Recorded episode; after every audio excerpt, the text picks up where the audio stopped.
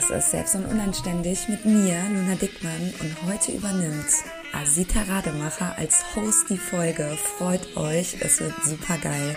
Und bevor es losgeht, nimm erstmal deinen Tee in die Hand und dance eine Runde.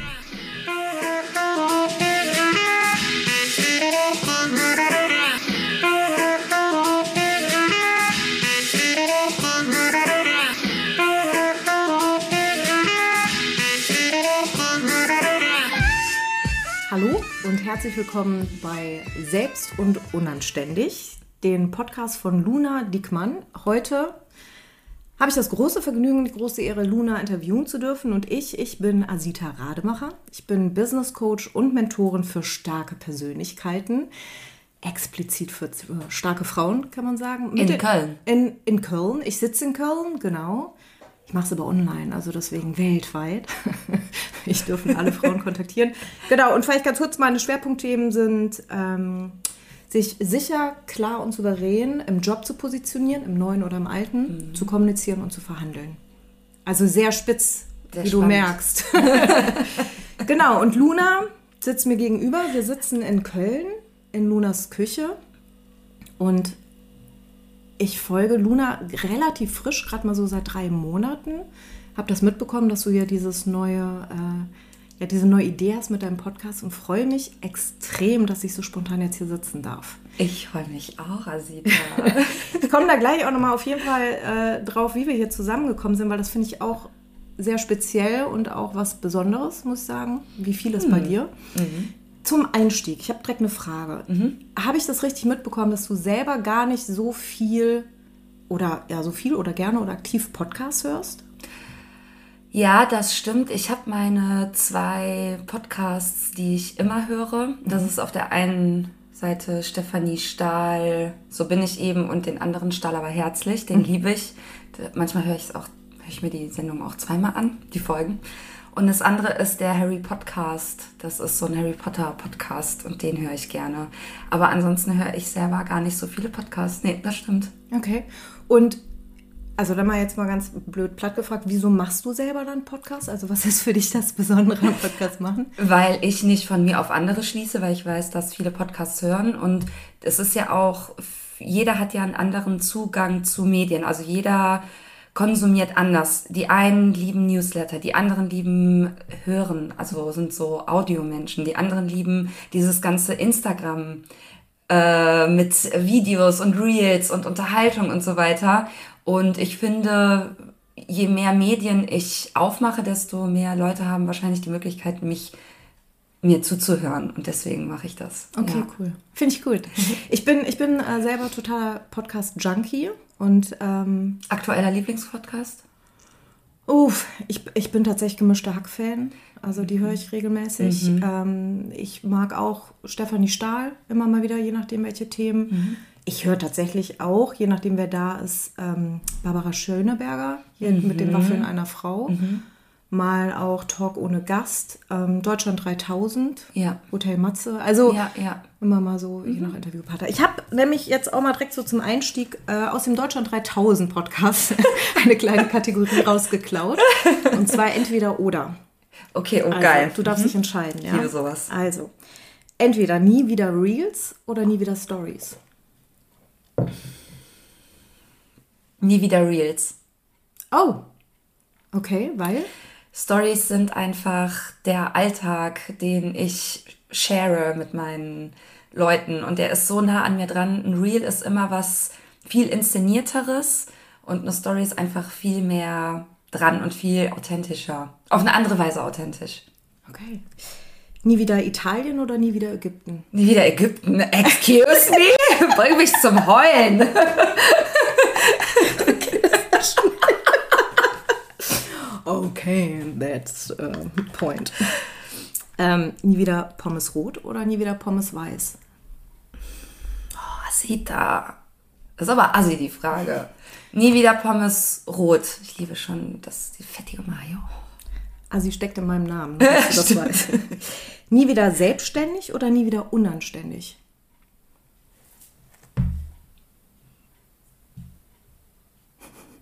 Boah, nie wieder selbstständig. Also lieber forever unanständig sein, statt nie wieder selbstständig. Ja. Ja? ja. Würdest, du, würdest du in die Anstellung wieder gehen, die Festanstellung, wenn du unanständig sein dürftest weiterhin? Ach, ich würde das jetzt gar nicht so sehen, sondern eher, ähm, wie kann ich weiterhin unanständig, also unanständig heißt ja für mich so unangepasst sein. Mhm. Und bestimmt würde ich irgendwie meinen Weg finden, mich trotzdem, mir trotzdem treu zu bleiben. Mhm. Was, also du hast es gerade schon angedeutet, aber das würde mich tatsächlich interessieren. Was, was bedeutet für dich genau unanständig? Und ist das etwas, was du immer schon so gelebt hast oder ist das durch die Selbstständigkeit nochmal dir erst so richtig bewusst geworden?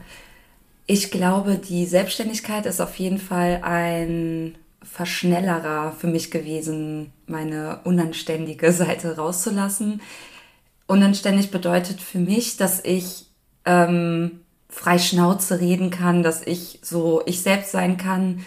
Ich glaube, ich war noch nie so das typische Mädchen-Mädchen in der Schule war das schon so, dass ich da so ein bisschen angeeckt bin, dass die Jungs mich auch komisch fanden und doof fanden, dass ich nicht so eine süße Maus war, auch wenn ich das gerne irgendwie gewesen wäre, sondern ähm, ja, ich habe da irgendwie versucht immer, ich war immer so eine kleine Rebellen, aber auch weil ich irgendwie ne, immer so ein bisschen anders war. Und ich finde es sehr erstrebenswert, sowohl seine angepasste Seite als auch seine unangepasste Seite leben zu können. Und die Selbstständigkeit ist für mich eine Möglichkeit, weil ich ja hier alles selber bestimmen kann, weil ich ja alles selber kreieren kann. Und das ist ein riesiges Privileg und ein riesiges Glück. Ich bin total dankbar dafür.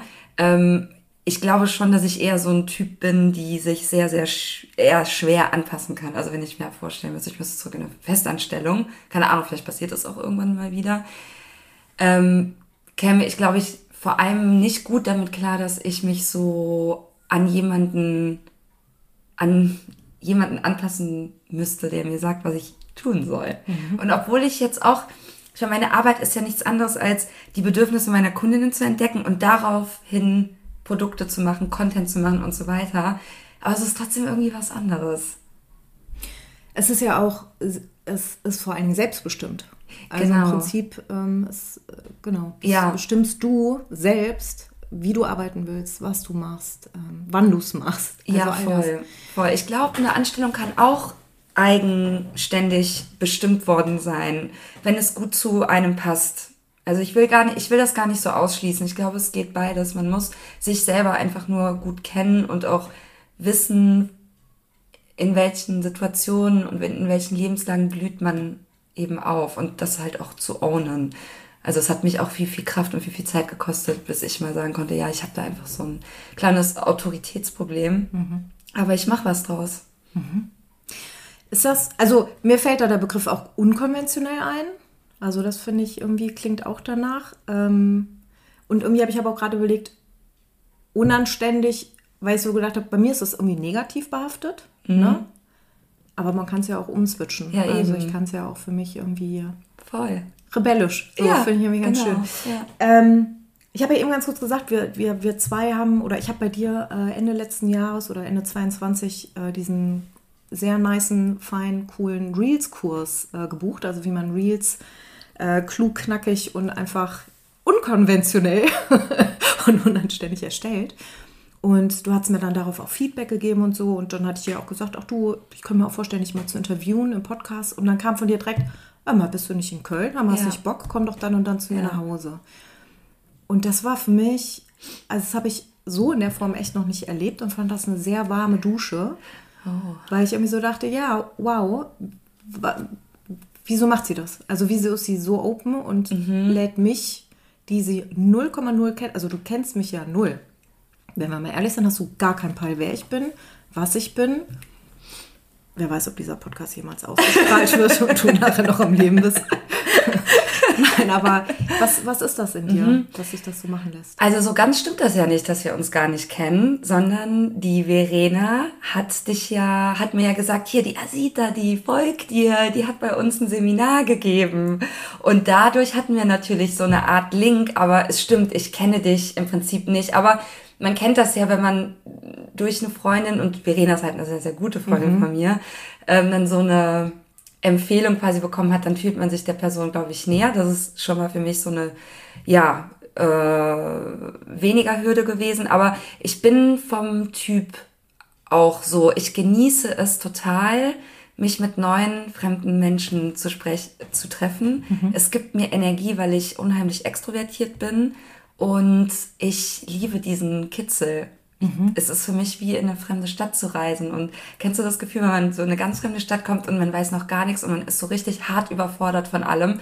Und wenn man dieses Gefühl mal in etwas Produktives irgendwie um switcht, dann kann das sehr, sehr stimulierend und unheimlich inspirierend sein. Und es geht mir immer sehr, sehr gut, wenn ich sowas gemacht habe.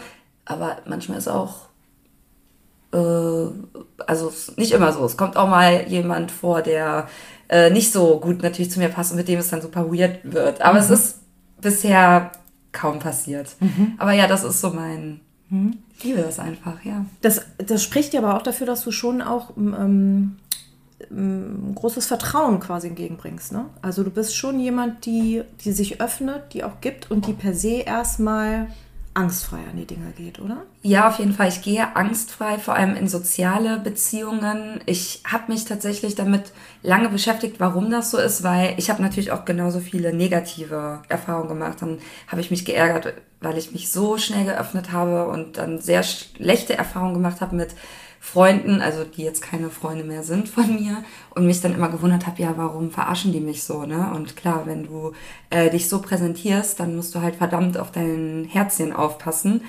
Und ich glaube, ich habe aber inzwischen es geschafft, das so für mich anzuwenden, dass es mir gut tut, aber mich auch wieder schließen zu können, wenn das mir einfach nicht gut tut. Was war jetzt deine Frage? Ja, dass so. du sehr viel Vertrauen schenkst und quasi erstmal offen Genau, ich gehe erstmal offen, aber ich glaube, habe auch eine ganz gute Menschenkenntnis und spüre dann auch, weil ich so eine Antenne habe, auch die Red Flags bei Leuten und kann das ganz gut inzwischen selektieren. Mhm. Wie ist das denn für dich in der Selbstständigkeit gewesen? Also genau damit. Also ich, ich, ich kenne das jetzt von mir selber. Ich komme aus, aus 800 Jahren Festanstellung. Selbstständigkeit war nie ein Thema. Mhm. So und da an diesen Punkt zu gehen. Und ich würde sagen, ich bin auch eher angstfrei, mhm. ich vertraue schnell, ich, ich, ich, mhm. ich bin auch naiv im mhm. positiven Sinne. Mhm. Und ich habe aber das Gefühl, so dieses, dieses ähm, Bedürfnis nach Sicherheit, mhm. ja, was einfach ein sehr hohes Bedürfnis von vielen Menschen ist, mhm. die auch in eine Selbstständigkeit gehen wollen. Und auch selbst bei so Menschen wie mir vielleicht oder auch, auch dir, weiß ich nicht. Ähm, das ist schon eine Herausforderung da so den richtigen, passenden Weg für sich zu gehen. Wie ist das für dich gewesen, als du gestartet bist? Oder jetzt zurückblickend, was hat dir Sicherheit gegeben? Also mir hat die Tatsache Sicherheit gegeben, dass ich mit mir jetzt diesen Weg gehe und auf mich kann ich mich ja auf jeden Fall verlassen, mhm. im Regelfall. Und dass ich die Kontrolle über alles habe, was ich hier mache, hat mir auch Sicherheit gegeben. Mhm. Aber ich glaube, der Auslöser damals war ja wirklich, dass mich mein bester Freund darauf aufmerksam gemacht hat, dass ich mich selbstständig machen sollte, mhm. dass ich eine Person dafür wäre. Und ähm, dass der an mich geglaubt hat und Domi hat mich, mein Freund hat mich dann ja auch extrem gepusht. Also er hat wirklich aktiv gesagt, komm, wir sollten darüber wirklich nachdenken, weil du hast da das Zeug zu. Und ich war natürlich dann auch so voll hooked ich glaube, das hat mir auch Sicherheit gegeben. Also so Sicherheit im Außen, dass mhm. da jemand ist, der mich, der an mich glaubt. Das war auch das erste Mal in meinem Leben so in der starken Form da. Vorher habe ich sowas noch nie erlebt. Das hat mir unheimliche Sicherheit gegeben und natürlich auch die Sicherheit, dass ich ja in der Vergangenheit nur Schrott erlebt habe mit meinen Arbeitgebern und Arbeitgeberinnen und dass ich mich nie wohlgefühlt habe in meinen Jobs, das hat mir die Sicherheit gegeben, dass es jetzt Zeit ist, was Neues zu probieren. Mhm. Aber auch da viel Selbstvertrauen, ne? Also das, das erste, was du gesagt hast, ist, dass ich wusste, dass ich sel mir selbst also, dass ich ja. selbst das hinkriegen kann, dass ich das machen kann. Also, es ist schon eine Basis, dieses Selbstvertrauen. Oder? Ja, ich würde sagen, es ist nicht schwarz-weiß. Es ist auch sukzessive, habe ich mir das auch erarbeitet. Weißt du, ich habe dann die ersten Jobs gemacht und gemerkt, oh krass, das funktioniert ja wirklich. Also mhm. ich habe hier gerade ganz selbstständig mein erstes Geld verdient und dadurch habe ich dann wieder Vertrauen gewonnen, um wieder einen Schritt nach vorne zu gehen und dann fing das mit den Coachings an. Also und dann gab es aber auch Rückschläge und ähm, ich hatte auch letztes Jahr eine krasse Nachzahlung, eine krasse Steuernachzahlung und da dachte ich so, okay, keine Ahnung, anscheinend kann ich es doch nicht, ich bin zu mhm. blöd für das Ganze. Aber dann sich selber zu beweisen, nein, ich bleib dran und ich gehe dieses Problem jetzt alleine an und durch. Also alleine, ich äh, übernehme Verantwortung dafür und beweise mir das selber, dass ich es wieder herausschaffe. Das gibt mir dann wiederum Selbstvertrauen. Aber ja, die Basis ist wahrscheinlich schon irgendwie da gewesen, dass ich mir das irgendwie schon zugetraut habe, dass ich das schaffen könnte. Mhm. Ähm, ist jetzt vielleicht ein, ein, ein großes Feld, aber wenn jetzt, also wenn jetzt hier aktuell gerade jemand zuhört, die zum Beispiel sagt, ich will mich selbstständig machen, so und es ist, ich fühle mich aber damit überfordert oder mhm. bin nicht so sicher, ja, mhm. also so dieses, kann ich das, mache ich das. Was würdest du, was würdest du jemanden, die sich heute selbstständig macht, auf jeden Fall mit auf den Weg geben? Was würdest du jemandem da empfehlen? Such dir einen Business-Freundeskreis mit drei, vier Menschen, die etwas Ähnliches machen wollen oder schon erreicht haben, was du erreichen möchtest und sprich mit denen über deine Ideen. Sei sehr vorsichtig, mit wem du darüber in deinem Bekannten- und Freundeskreis sprichst und eine Familie, weil die haben im Regelfall gar keine Ahnung von dem, was du tun willst. Und aus einem Sicherheitsbedürfnis werden die dir Tipps geben, mit denen du nichts anfangen kannst und die dich sehr verunsichern werden. Das ist das eine, also ein gutes Umfeld schaffen. Und das andere ist, ähm, leg immer 50 Prozent deiner Einnahmen weg. Sonst hast du später ein Problem mit der Steuer. Das schreibe ich mir auch noch mal auf. da zückt sie ihren äh, Goldstift. so, und ähm, das andere ist, nicht darauf zu warten, dass diese Unsicherheit oder die negativen Gefühle weggehen. Asita, hm. Ich habe mir in die Hose gekackt, als ich die ersten Stories gemacht habe, weil ich dachte, oh Gott, meine Freundinnen werden denken, ich äh, bin eine eingebildete mhm.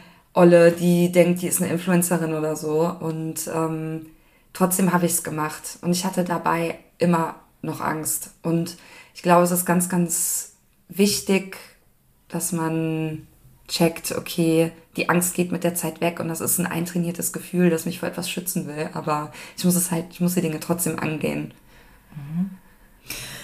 Ja, bin ich total bei dir und ich, ähm, ich finde das, was du sagst, total wichtig mit dem, äh, such, such dir ein gutes Umfeld, ja, such dir Menschen, die, die in einer ähnlichen Situation sind oder schon weiter. Was würdest du sagen, wie finde ich mich ich nenne es jetzt mal liebevoll, in diesem großen Haifischbecken da draußen zurecht, weil, also, oder anders, ich kann das vielleicht kurz sagen, ich bin, ich bin 2019 in die Selbstständigkeit ähm, rein und ich hatte eine gute Mentorin an meiner Seite. Das hat für mich gut funktioniert, so zum Thema Positionierung. Und ich bin sehr, sehr schnell dann aber genau in dieses, oh wow, du nimm, nimm einen hohen Preis und äh, manifestier dir das schön und, und mhm. hier und da. Und es waren so viele tolle Erfolgsgeschichten. Und mhm. ich bin, also ich bin schon eigentlich gut bei mir. Ich habe eine gesunde Naivität und ich bin aber auch jemand, du kannst mich ganz schnell cashen mit sowas. Ja. ja also ich war, ich habe zum Beispiel ja. nie Drogen genommen, ja. Ich bin nie, nie so ein Junkie, aber wenn jemand begeistern kann und leidenschaftlich mhm. ist, ja, und das für mich auch noch irgendwie Hand und Fuß hat. Und ich bin da so reingerutscht und verloren gegangen ähm, also du sprichst ja auch ganz viel über toxisches Marketing, all das. Aber wie kann ich das für mich, also wenn man da draußen gerade sitzt, filtern? Woher weiß ich, was ist gut, was ist nicht? Ist da irgendwas Wahres dran? Ist da irgendwas Gutes dran? Oder würdest du sagen, nee, mhm. nee, nee, bleib mir schön auf dem Boden die ersten zwei Jahre? Also das Wichtigste hier zu verstehen ist, dass äh, du Opfer einer Marketingmasche geworden bist. Dass das nicht daran liegt, dass du total darauf abfährst oder so, sondern dass das Mechanismen sind, die bei dir jetzt gegriffen haben. Das ist das Allerwichtigste auch für alle, die hier zuhören. Ähm, wenn man auf diese ähm, krassen Megaseminare geht, wo man ähm, all diese toxischen Marketingmaßnahmen lernt, dann ist das Erste, was du äh, gelehrt bekommst, äh, Begeisterung zu zeigen weil wer begeistert ist von seinen eigenen Dingen, der ist überzeugend und Menschen wollen etwas abhaben von diesem Kuchen. Und deswegen ist es sehr, sehr einfach mit Begeisterung und mit äh, falschen Fakten und mit falschen Erfolgsgeschichten und so weiter die Leute zu catchen.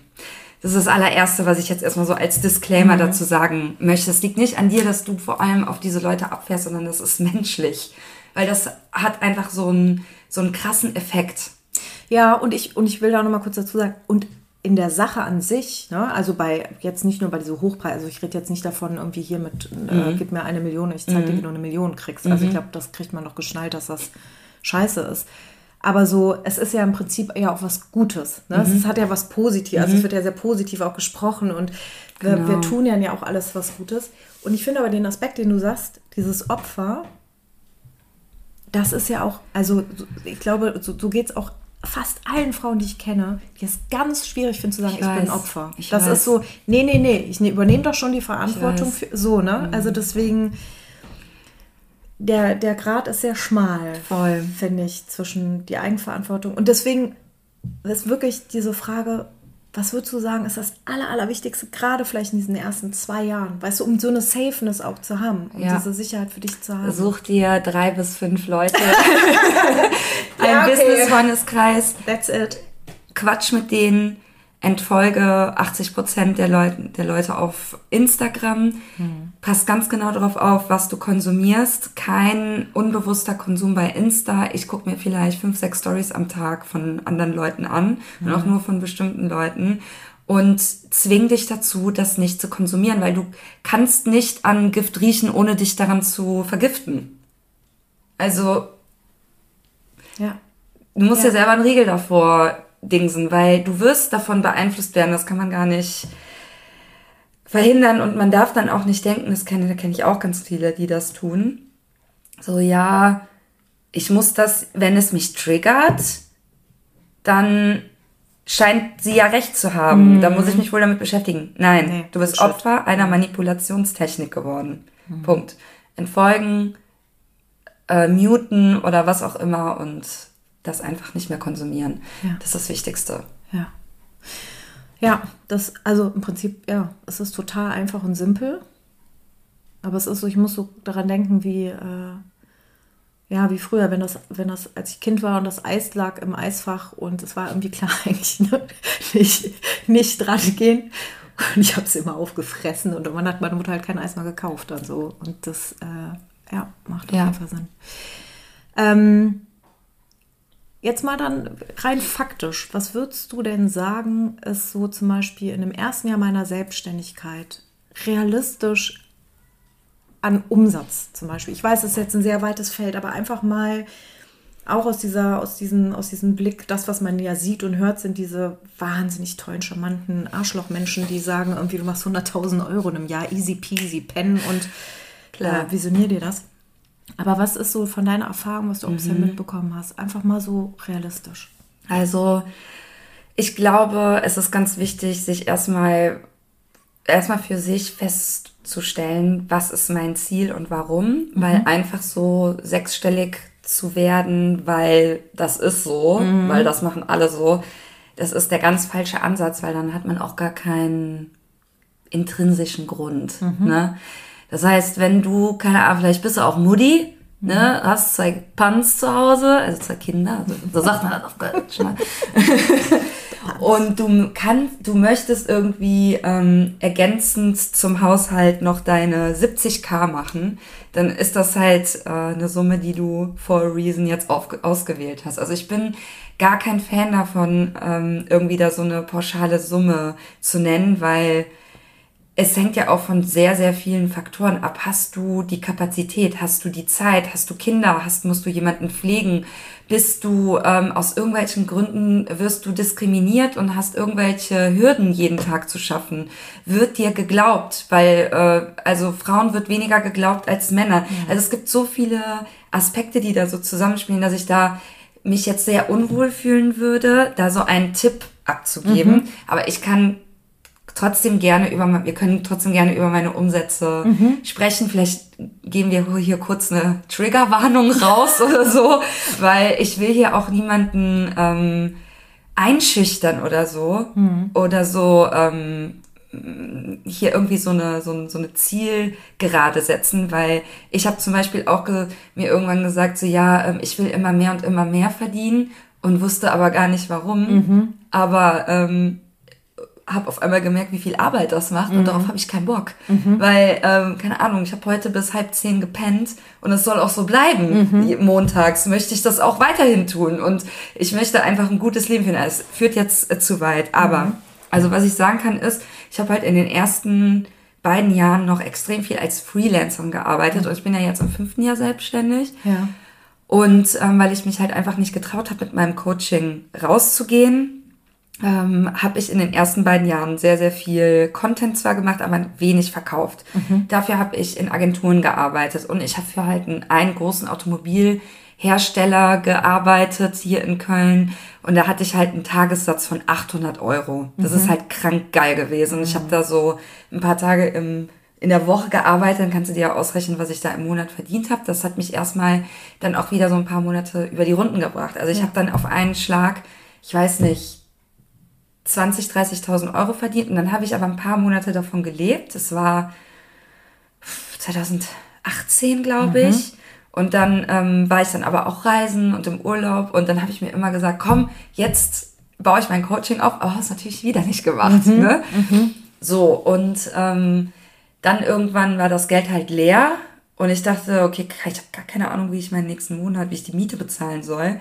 Und dann habe ich mir ja damals auch einen Coach genommen. Das war ja noch so eine, so ein, zwar eine spirituelle Coach, die Jamie, ähm, die heißt bei Insta, die hieß auf jeden Fall früher Mangos and Happiness. Ich glaube, sie heißt inzwischen anders. Ähm, das war aber jetzt nicht so ein typisches spirituelles Coaching, wie man sich das vorstellt, sondern die hat mir einfach fett in den Arsch getreten, Woche für Woche. Das war wirklich das, eines der besten Sachen, die mir passiert sind damals. Und die hat mich richtig begleitet dabei, jetzt auf Insta rauszugehen. So, und dann habe ich ja angefangen mit meinen ähm, 1 zu 1 Coachings und darauf habe ich mich dann ja auch so konzentriert, ein Jahr lang. Und da habe ich ziemlich schnell die 100.000 geknackt. Darf ich da mal fragen, hast du von Anfang an gewusst, welchen Preis du nimmst? Oder hast du dich ja probiert? Ich habe mich total probiert. Also ich glaube, ich habe mit 490 Euro angefangen für äh, acht Sessions oder sechs. Ich weiß das gar nicht mehr. Acht Sessions, ah, eine Stunde. Also wirklich sehr wenig. So Wie lange hast du das gemacht? anderthalb Jahre. Für, für die Summe. Nee, Nee, ich bin dann also- also- rapide hoch. Irgendwann war ich auf, ich glaube zuletzt war ich auf 3000. Und wie ist das? Also, weil das finde ich auch nochmal ganz spannend, Ja. weil das, das merke ich auch bei vielen, ist das so ein Thema, oh, wenn ich einmal einen Preis setze, dann muss ich eigentlich dabei Ach, bleiben. Da- Genau, also deswegen, Quatsch. aber woran, woran hast du das für dich festgemacht? Also, wie hast du so gemerkt, ich starte jetzt damit, weil fühlt sich für dich gut an oder irgendwie du testest dich aus? Also, weil man kann da ja sagen, du hast klein angefangen und bist dann mit deinen Preisen gewachsen. Also ich bin, also aus den verschiedensten Gründen. Ich habe dann zum Beispiel erhöht, weil ich gedacht habe, okay, es ist so krass viel Arbeit für mich. Ähm, zwei Stunden vorher und zwei Stunden danach. Zwei Stunden vorher muss ich äh, noch vorbereiten. Danach bin ich total kaputt. Ähm, da muss ich noch E-Mails schreiben, keine Ahnung. Dass ich gemerkt habe, okay, der, also einfach die Leistung für den Preis ist, also die Leistung entspricht nicht dem Preis, weil die Leistung ist höher. Und deswegen habe ich es einfach angepasst mit der Zeit. Und mein Wissen wurde ja auch immer höher und ich wurde immer besser. Ich habe ja auch so viel gearbeitet. Ich habe ja fast teilweise täglich drei Coachings gehabt. Und ich habe gemerkt, ich wurde so schnell besser, dass auch mein Wert als Coach einfach stieg. Und ähm, dann habe ich mir auch irgendwann überlegt, okay, ähm, will ich wirklich irgendwie 20 Termine in der Woche haben, um ähm, nur in Anführungszeichen äh, meine 3.000, 4.000 Euro im Monat zu haben oder möchte ich weniger arbeiten, aber dafür mehr Geld haben. Und dann muss man halt gucken, womit fühlt man sich wohl. Und womit ich mich nicht wohl gefühlt habe, ist dann irgendwie zu sagen, okay, äh, eine Stunde kostet jetzt 30.000 Euro bei mir, weil ich bin hier der geilste Ficker überhaupt. Fickerin, Verzeihung. Und nee, und, und da- das finde ich einen ganz, ganz, ganz, ganz wichtigen Punkt. Und das ist, glaube ich, auch der Punkt, der den allermeisten verloren geht. Egal, ob man ein gutes Umfeld hat, auch ja in dem Businessbereich oder auch einen guten Coach oder so. Aber dieses mach die Erfahrung selber und fühl für dich selber, Ja. bin, also Ja, will ich noch weiter für die 490 Euro irgendwie diese acht Stunden anbieten? Ja, Ja. aber ich fühle mich noch nicht sicher. Oder nee, verdammte Scheiße. Und dann gibt es nur einen einzigen Menschen, der das ändert und dir die Erlaubnis geben kann. Das bist du. ja. Und, das fehlt, glaube ich, einfach so an so vielen Stellen. Ja klar, fuck, fang klein an und dann mach dein Ding, so wie es für dich passt. Ja, voll. Also es ist wirklich ein mega Kraftakt, selber zu entscheiden, ich verdoppel jetzt meinen Preis. Das habe ich ja oft gemacht, dass ich wirklich gesagt habe, so ab nächsten Monat verdopple ich den Preis. Aber am Ende hat's mir nur gut getan und ich habe nie irgendeine böse Nachricht bekommen. Mhm. Nie. Und wenn, wäre es auch okay. Also auch immer diese Angst davor, Kritik zu bekommen. Ja, warum ist das? Es ist doch okay, Kritik zu bekommen. Dann sollen die Leute doch was sagen. Entweder du nimmst es dann an oder nicht. Aber wenn du selbstständig bist, dann steh auch dazu und steh zu dir. Dafür bist du doch selbstständig. Mhm. So, es wird nicht der Zeitpunkt kommen, wo man sich dann irgendwie damit gut fühlt, einen neuen Weg zu gehen, weil er ist ja neu. Das ist, das Gehirn fühlt sich nicht gut damit, neue Wege zu gehen. Das tut immer weh und das ist immer scheiße, aber am Ende profitiert man nur davon. Mhm. Ja. Ja, voll gut. Gut, dass du, gut, dass du sagst ja. und auch das nochmal so teilst. Finde ich, ähm, weil das finde ich ist, also jetzt, wo du es eben nochmal so gesagt hattest mit entfolge den Leuten, guck, dass du da deinen kleinen Kreis hast. Ähm, diese, wie soll ich das sagen? Also diese Mischung auch aus Inspiration, also von, also wo lasse ich mich auch inspirieren, ja, weil das, das kommt ja auch dazu. Also klar, du hast deine Community vielleicht, wo du Sachen herziehst, aber es ist ja eine stetige Entwicklung. Wo nimmst du deine Inspiration her oder was würdest du sagen, wo können Menschen sich inspirieren lassen, ohne vielleicht wieder in so eine äh, ja. Bubble reinzurutschen? Also ich ähm, lasse mich von so vielen unterschiedlichen Sachen inspirieren, aber ich hole mir ja ganz viel Inspiration wirklich von meinen Kundinnen, mhm. dass ich mir wirklich ihre Sachen angucke und mich frage, was brauchen die von mir? Was, wie kann ich denen dienen mit meinem Content, mit meinen Online-Kursen? Und ähm, das ist dann für mich so die ehrlichste Art der Inspiration. Und wenn ich mich so von anderen Kolleginnen oder so zum Beispiel inspirieren lassen möchte. Also ich mag halt Inspiration, die mich nicht unter Druck setzt mhm. ne? und bei der ich mich gut fühle und irgendwie gesehen fühle und die mich auch zum Lachen bringt. Und zum Beispiel, ähm, was ich jetzt gemacht habe, ist, also ihr habt ja alle mitbekommen, dass ich mit den Reels vor einer Zeit angefangen habe und auch so meinen eigenen Stil entwickelt habe. Und ich habe einfach gemerkt, dass ich da unfassbar viel Spaß dran habe. Und teilweise schon so beim Spazieren mir Reels im Kopf ausdenke und Reels in meinem Kopf entstehen. Und ich wusste gar nicht, dass ich diese Fähigkeit dazu habe, Dinge vor mir in meinem Kopf zu sehen. Es ist mhm. total verrückt, aber es funktioniert mega gut. Ich gehe dann wirklich spazieren und dann lasse ich so die Gedanken kommen und dann kommt so ein Reel zustande. Und dann dachte ich mir, hm, vielleicht sollte ich mich mal mit Drehbuchschreiben befassen, weil das ist ja stelle ich mir vor, keine Ahnung. Ich bin nicht, äh, ne, bin jetzt keine Drehbuchautorin, aber so stelle ich es mir vor. Und habe mir dann ähm, zwei Bücher zu dem Thema bestellt, einfach auch um mal aus einer anderen Branche was zu lernen. Mhm. Und das kann auch sehr inspirierend sein, dass man guckt, okay, wo gibt es Schnittstellen zu anderen Branchen? Kann ich mir da was abgucken? Kann ich da was adaptieren? Weil, weißt du, wenn ich mich den ganzen Tag auf Instagram mit diesen ganzen anderen Content-Creatern, die alle mega geil sind, wenn ich mir das reinziehe, ist das ja doch sehr begrenzt alles. Ne? Es ist halt immer ein Recyceln vom Recyceln. Und ich liebe es halt, die Dinge ganz, ganz neu zu machen. Das ist auch scheiße oft, weil ich habe zum Beispiel ja selber für Reels sehr, sehr lange gebraucht, bis ich mit denen angefangen habe. Mhm. Weil ich dachte so, nee, das muss super besonders sein, bla bla bla. Ist halt manchmal kacke, weil dann fange ich viel zu spät an. Aber jetzt bin ich halt super zufrieden damit, weil es halt meins ist. Mhm. Und jetzt bringe ich das anderen bei. Meine Sache. Und das finde ich halt mir gefällt das so zu arbeiten. Ne? Und ich habe das halt auch aus diesem ganzen Drehbuchgedöns so ein bisschen raus. Mhm. Ja. Und das kann, das ist für mich auch eine Inspirationsmöglichkeit. Das finde ich einen sehr spannenden Aspekt, einfach zu sagen, hol dir die Inspiration aus dir selbst heraus. Ja. Ja, weil am Ende ist, ist sie ja da und natürlich aus deiner Community. Und ähm, jetzt vielleicht auch dafür, wenn ich, ich höre jetzt schon wieder 800 Menschen sagen, ich habe aber noch keine Community oder da sind, da sind noch nicht wirklich viele Menschen. Wie mache ich das? Wo mache ich das? Ja, so. Das höre ich auch oft und dann gucke ich auf deren Profil und dann sind dann 300 Follower da und ich denke mir so, willst du mich verarschen? Also stell dir mal einen Raum vor, wo 300 Menschen drin mhm. sind. Ich würde mir die Hose kacken. Mhm. Das sind richtig, richtig viele Menschen. Und wenn du, es gibt doch diesen Spruch, wer den Cent nicht wert, ist den Euro nicht wert oder so, ne? Ehrt, wer den Cent nicht ehrt. Also, oder wenn den Pfennig nicht ehrt, ist das Euro ist, nicht. Äh, das, das, das, das mag auch ist ja, mal, ja, besser, aber ja, wer nicht ne? ehrt, der ist nicht wert. Genau, so. Und du musst verstehen, dass jeder Mensch wichtig ist, auch wenn da nur drei Follower sind.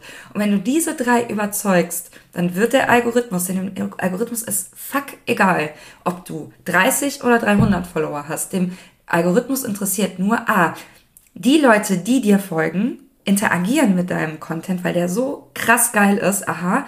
Das heißt, ich werde deinen Content jetzt noch mehr Leuten ausspielen, die ein ähnliches Profil haben wie die, die bereits mit dir interagieren. So, deswegen ist das ein Selbstläufer und wenn du guten Content machst, der interessant ist und der aus der Mitte deiner Kundinnen und deiner Zielgruppe kommt, dann wirst du automatisch wachsen. Mhm. Deswegen, es ist, man muss aber mal anfangen. Man kann nicht erst darauf warten, bis man eine große Community hat. So funktioniert das einfach nicht. Mhm. Du hast irgendwo in einem Reel mal gesagt, oder ich weiß nicht, wo es war, ähm, mit dem Money-Mindset oder überhaupt so Mindset, scheiß aufs Money-Mindset, fang an und mach, dann entsteht das Mindset. Du brauchst nicht das Mindset zuerst, sondern du musst einfach erstmal machen. Ja, voll. Also es ist ein riesen Learning für mich gewesen, dass, also, weißt du, Sita, ich hatte ja jetzt am Freitag meinen Termin bei der Steuerberaterin, ne? Und obwohl es bei mir wirklich gut läuft, seit Jahren, habe ich immer noch Angst, dass irgendetwas Schlimmes passiert. Und dass irgendetwas kommt, was ich nicht vorhergesehen habe, was ich vercheckt habe und dann bin ich bankrott, verschuldet und im Knast. Mhm. So, was man halt als Selbstständige so denkt. Mhm. Und was hilft gegen diese Angst, die Dinge anzugehen, zur Steuerberaterin zu gehen, sie anzurufen und zu fragen, wenn man was nicht versteht, einen Überblick über die Finanzen zu machen und so weiter. Ich habe oft genug mich vor diesen Sachen gedrückt. Was ist daraus in der Konsequenz passiert? Ich hatte noch mehr Angst. Mindset-Arbeit ist ja nichts anderes, als zu sagen, okay, ich tue jetzt einfach so, als wäre ich Zukunftsluna und Zukunftsluna kümmert sich um ihre Finanzen. So. Und in dem Moment spiele ich mich quasi selbst. Ich imitiere die Luna, die ich mal sein möchte.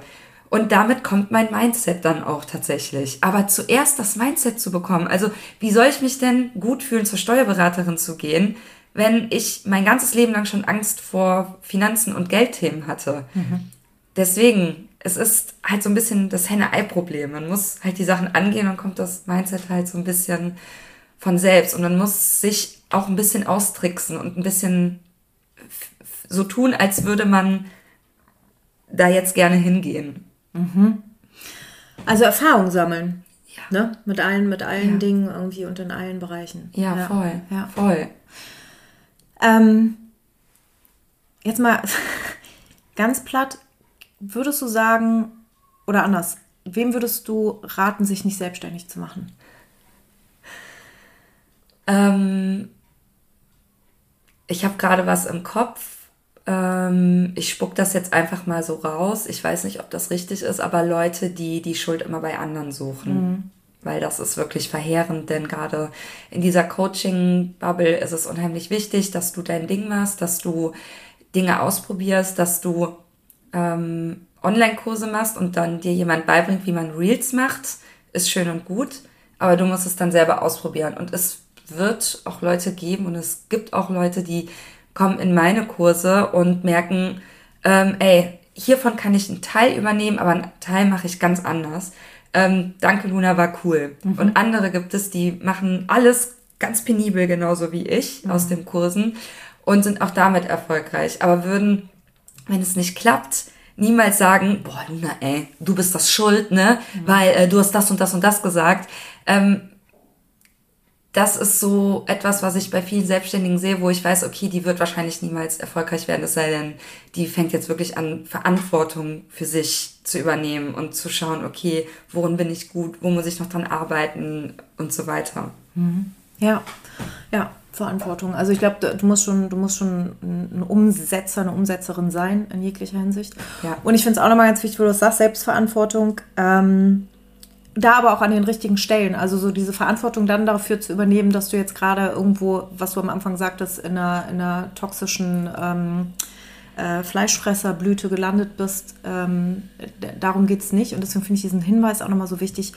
Wenn du dir überlegst, dass du dich selbstständig machst, hat das ja einen Grund. Also da gibt es ja eine Idee, da steckt ja was dahinter und dabei zu bleiben und dann zu erlauben, ich glaube, das ist die Schwierigkeit, dass du bei Null anfängst. Also, dass wir als erwachsene Menschen halt einfach in Situationen sind, wo wir scheitern, wo wir scheiße aussehen, wenn wir was Neues probieren, wo wir uns, wie du sagst, in die Hose machen. Also das ist ja, ja. nicht die Vorstellung, die wir als junge Menschen hatten, wo man so denkt, so ah ja, mit Ende 20 bin ich cool, dann bin ich erwachsen, weiß ich, wie alles funktioniert. und dann stehst du auf einmal da und zitterst und hast Schiss und hast auf einmal gar keine Kohle mehr, wie vielleicht vorher. So, das, das ja, ist krass. das ist krass. Mhm. So, aber geh da durch. Ja, so ist es. Ist, ja, ja. Luna, was sind deine drei wichtigsten Werte?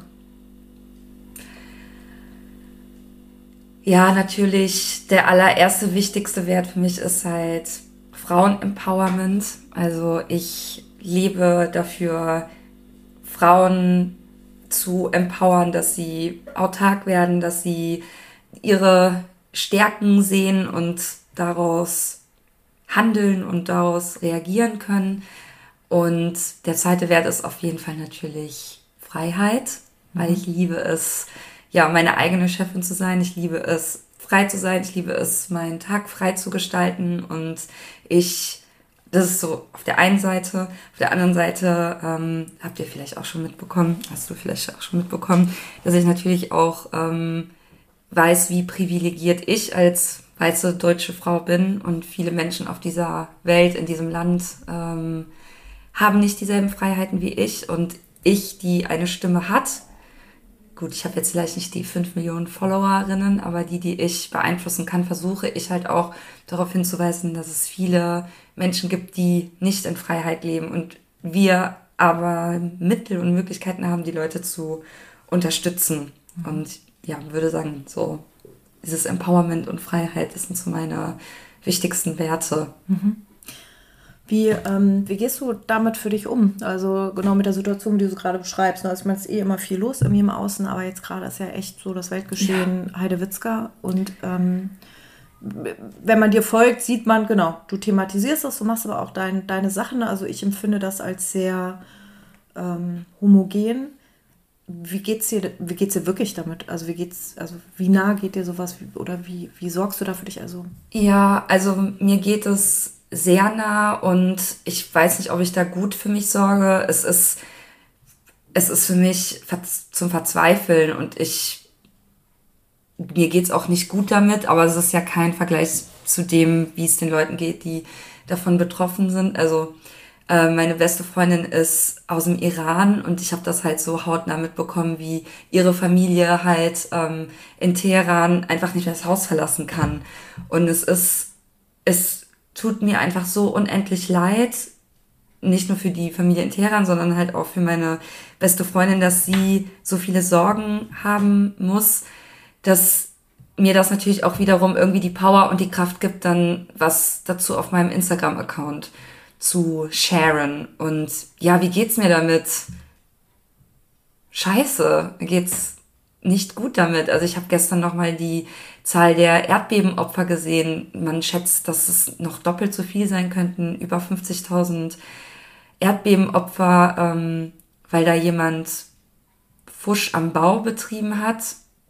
Hm, ich weiß nicht, wie ich das wie man das ertragen soll. Es ist unerträglich und es ist unerträglich, dass die Bild gerade wieder titelt, äh, oh nein, äh, was, wie sollen wir mit den ganzen Flüchtlingen umgehen, die nach Deutschland kommen werden. Also als wäre so das das Problem. Also wir sind halt eine Welt, dein Leid ist mein Leid und gerade ist das Leid sehr groß. Und weiß nicht, ich finde, es ist zum Verzweifeln und ich sehe auch keine wirkliche Lösung dafür. Ich hoffe halt, dass mehr Menschen irgendwie äh, empathischer werden, weil ich glaube, das ist, das wäre der Schlüssel. Aber ähm, ich sehe keine, ich sehe das nicht, dass das kommt. Ich sehe eher eine Gesellschaft, die immer individueller wird. Also man schützt sich und sich als Individuum und immer, immer mehr. Und gerade in unseren ähm, Breitengraden, gerade in der westlichen Welt geht es halt immer mehr darum, wie kann ich meinen super hohen Status noch erhöhen. Und ich weiß nicht, wie das weitergehen soll. Ich sehe das als sehr problematisch an. Wie machst du das denn für dich im Alltag? Also du erzählst gerade, du liest darüber, deine beste Freundin Ja. kommt aus dem Iran. Also das heißt, es ist schon sehr nah und du machst trotzdem natürlich deine Arbeit, deinen Ja, Job, machst, machst lustigen Content. Ähm, war das mal ein Thema für dich, wie du damit jetzt so umgehst? Hast du da einen bewussten Weg für dich entschieden? Ja, ich ähm, sehe das tatsächlich als, also ich sehe ja meine, meine, mein Instagram-Account oder meine Selbstständigkeit wie so ähm, ein Gebäude mit vielen Abteilungen. Und jede Abteilung kommt mal ran. Und ich verstehe auch gar nicht, warum man da irgendwie aufhören sollte, seinen eigenen Content zu machen. Oder ähm, ich habe mich jetzt letzte Woche dazu entschieden, an einem Tag wirklich nur Spendenaufrufe zu teilen, weil ich mich dazu entschieden habe, aber ich würde niemals sagen, nein, du darfst jetzt nichts anderes teilen, weil du musst ja Geld verdienen. Also, Entschuldige, das ist ja auch den Leuten in äh, Syrien, Kurdistan und Türkei nicht geholfen, wenn du jetzt anfängst, da äh, selbst kein Geld mehr zu verdienen und deine Sachen nicht bei Instagram zu teilen. Deswegen äh, finde ich, sollte das jeder so machen, wie er oder sie kann. Und ähm, deswegen sehe ich da gar kein Problem. Beides so und all diese Facetten sind in mir. Die lustigen, die traurigen, die verzweifelten, die sind alle da. Und dürfen alle da sein. Die dürfen alle da sein. Ja. Du hast, äh, du hast hier in deiner Wohnung, hast du eben auch gesagt, so einige Jesus-Bilder rumhängen Ja. und bist aber nicht religiös. Ja. Ähm, gibt es, gibt es irgendwas, was du, also wo du so sagst, das ist für dich aber schon so eine Art Ritual oder bist du, bist du, also glaubst du an, wie heißt es hier, ähm, sowas wie ein schwarzer Kater oder äh, so, so Talis- Aberglaube. Aberglaube oder hast du einen Talisman oder gibt es irgendwie sowas, wo du sagst, das begleitet, also das, Mhm. Also irgendwie bin ich ja gar nicht religiös und für alle, die das gerade gehört haben mit den Jesusbildern, ich wahrscheinlich denkt ihr jetzt in meiner ganzen Wohnung hängen so ist richtig, Jesusbilder. richtig heftig, richtig heftig. Die hängen die immer bei den Reels und Stories ab, die 78 Bilder hier in Lebensgröße. Ah, geil. Genau, das sind so ein paar ähm, richtig kitschige, die ich einfach liebe. Ähm, und ich sage immer, ich habe so einen Kink auf Jesus, weil er so ein Sweet Boy war. Und ja, ich kann damit gar nichts anfangen, irgendwie mit so ähm, katholischem Glauben oder sowas. Trotzdem bin ich ja halb Italienerin und das ist, hat irgendwie immer eine Rolle gespielt. Ich könnte jetzt auch nicht sagen, dass ich nicht glaube, weil ich mir auch nicht vorstellen kann, dass das alles so rein, ich weiß nicht, irgendwie habe ich diese tiefe Gewissheit, dass da auch noch was kommt. Ohne dass ich jetzt sagen könnte, ähm, das ist jetzt ein Gott oder eine Göttin oder Alanis Morissette am Ende, die auf uns wartet oder sowas. Aber irgendwie glaube ich, dass ähm, der Mensch ist ja auch irgendwie das einzige Wesen, das all diese Dinge tun kann, das ein Bewusstsein hat. Und irgendwie glaube ich, da kommt noch irgendwas und da ist irgendwas. Aber ich, vielleicht traue ich mich auch nicht so richtig daran zu glauben, aber abergläubisch, ja, ich bin schon ein bisschen abergläubisch. Ja. Meine Mutter war es immer noch sehr abergläubig, ja, ich glaube schon. Mhm. Hast du ein Ritual? Hast du irgendwas, was du so regelmäßig machst? Ja, Kaffee mache ich schon jeden Kaffee. Morgen. Finde ich gut. Find ich gut. Und dann liest du aus dem Kaffeesatz am Ende. genau. Nee, aber so tatsächlich, irgendwie so, auch was dein Business betrifft, schreibst du irgendwie oder machst du dir. Ja, immer mal wieder. Also ich zeichne total gerne und schreibe auch total gerne und mache super gerne lustige Postkarten für meine Freunde und Freundinnen. So richtig Rituale, ähm, das habe ich immer mal wieder, aber ich könnte jetzt nicht sagen, seit fünf Jahren journal ich irgendwie jeden Morgen was aus, sondern ich habe mal ein Jahr lang das Drei-Minuten-Tagebuch oder so. Sechs Minuten Sechs. Minuten geführt. Ähm, fand ich mega geil. Da sind viele Sachen eingetroffen, die ich mir da reingeschrieben, rein manifestiert habe quasi, Schön. weil ich auch viel dafür getan habe. Also das Schreiben, das hat mich einfach nur jeden Tag daran erinnert. Ähm, und sonst Rituale, ja, sind eher so Sachen, die mir gut tun, ne? wie Sport und Freunde treffen und ich liebe ja Aufräumen und äh, das, ich liebe dieses ganze Meal Preppen und Kochen. Also das sind eher so alltägliche Dinge, in denen ich so voll meine Erfüllung sehe. Ja. Es gibt mir Kraft, es gibt mir so Sicherheit und meinem Alltag Kraft. Ja. Herrlich normal. Ja, natürlich. Ja, voll schön. Luna, Ja. danke. Ist es schon so Ja, weit? also ich bin, ich, ich, ja. es war wie im Flug, Asita. Ja, ja. Krass, du bist eine krass gute Interviewerin. Ach krass, danke. Ja, du erzählst auch. Sehr schön. Also ich höre dir sehr gerne zu. Ja, stellst super Ja. Fragen. Ich habe mich super wohl gefühlt. Ich könnte jetzt auch schon lange weitermachen. Können wir ja, wir können auf Pause. Asita, du musst jetzt noch unbedingt allen sagen, wo wir dich finden. Ähm, die Adresse ist aber. Nein, also äh, ich, bin, ich bin auch bei Instagram unter Asita Rademacher zusammengeschrieben. Ähm, ich habe auch einen Podcast, der ist kurz und knackig. Da geht es äh, ja um das Thema auch Gelassenheit. Also wirklich so souverän und gelassen im Alltag, im Joballtag. Ähm, Ja. und, und ich mag den sehr. Also ich. Das ist schon mal gut. ja, das ist schon mal gut, ne? Und ich halte den auch wirklich kurz und knackig, das ist mal ganz wichtig. Und ähm, ansonsten habe ich noch eine Website, wo man mich findet, asita-rademacher.de. Da kann ich jeder empfehlen, sich einzutragen für meinen Newsletter, weil ich liebe es auch zu schreiben. Also ich habe sehr große Freude entdeckt an den Newslettern. Und das 6-Minuten-Tagebuch, Spoiler, kriegen alle, die mit mir im 1 zu 1 arbeiten. Hör doch auf. Also jetzt, Leute, ran an den Speck. Genau. Geil. Ja. Luna, danke für die Einladung. Echt, das ist mir ganz, ganz toll.